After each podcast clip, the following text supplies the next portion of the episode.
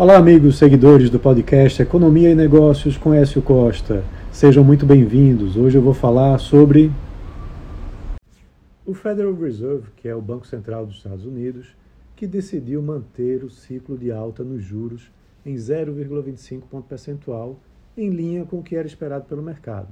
Agora, a taxa passa a oscilar entre 5,25% e 5,5% ao ano. Mas como isso impacta a economia brasileira?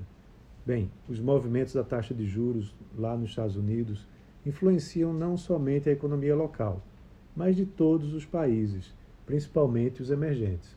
Porém, no caso aqui do Brasil, não se esperam impactos significativos dessa vez, devido à melhora generalizada dos indicadores econômicos domésticos do primeiro semestre. O mercado internacional enxerga que o Brasil está fazendo a lição de casa, o que dá mais segurança ao investidor e evita uma saída mais intensa de recursos.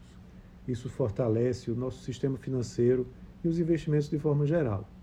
A tramitação do arcabouço fiscal e a reforma tributária contribuíram para mudar a fotografia aqui do país. Esses dados recentes podem motivar o investidor internacional a migrar dos títulos públicos para os ativos de risco.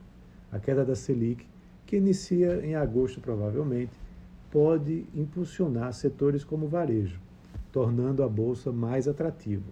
Mas os juros americanos em alta mudam um pouco esse cenário. Quando os juros sobem nos Estados Unidos, que é considerado o melhor risco do mundo, o capital internacional começa a se deslocar com mais força para lá. O fato do investidor ganhar mais com menos risco torna outros mercados menos atrativos. E é justamente isso que acontece com países como o Brasil. Esse movimento leva a moeda dos países emergentes ao caminho da desvalorização. E o único caminho para evitar isso é, o, é aumentando o prêmio ao risco que as economias emergentes oferecem. Ou seja, precisam aumentar os juros para manter o capital internacional dentro da economia. Mas o cenário doméstico pode ajudar, desde que as responsabilidades fiscal e monetária, junto com o ambiente de reformas estruturais, indiquem um caminho positivo para a economia e os negócios. Se o Brasil não, se o Brasil não mantiver esse caminho, inevitavelmente terá que elevar juros para evitar o caminho da desvalorização. Então é isso. Um abraço a todos e até a próxima.